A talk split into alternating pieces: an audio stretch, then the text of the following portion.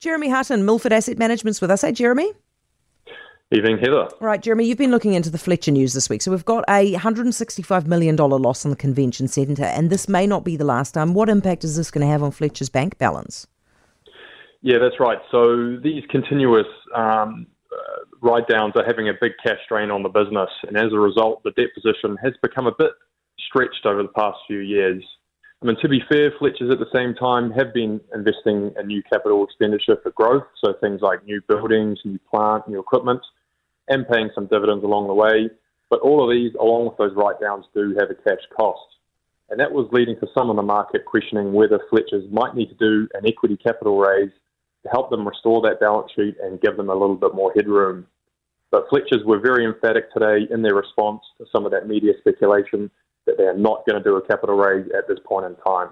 Okay, so they say not at this stage, but will they have to raise capital at some point? Yeah, at the moment it is unlikely that they'll be forced to raise equity capital from their debt holders, but it is also clear that they are starting to run out of headroom a little bit in their facilities, particularly if there are further cash shocks that could occur in the business, like overruns in the convention centre costs, for example.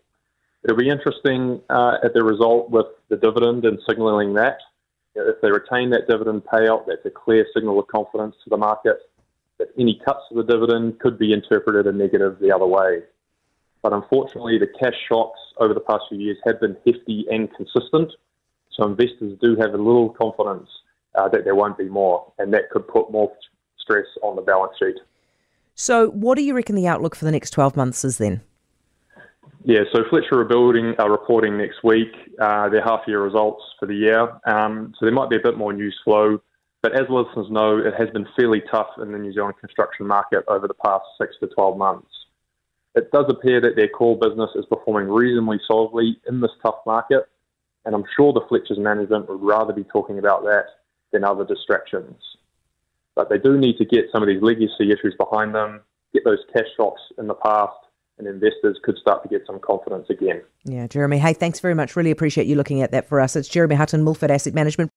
For more from Heather du Plessis-Allen Drive, listen live to News Talk ZB from 4 p.m. weekdays or follow the podcast on iHeartRadio.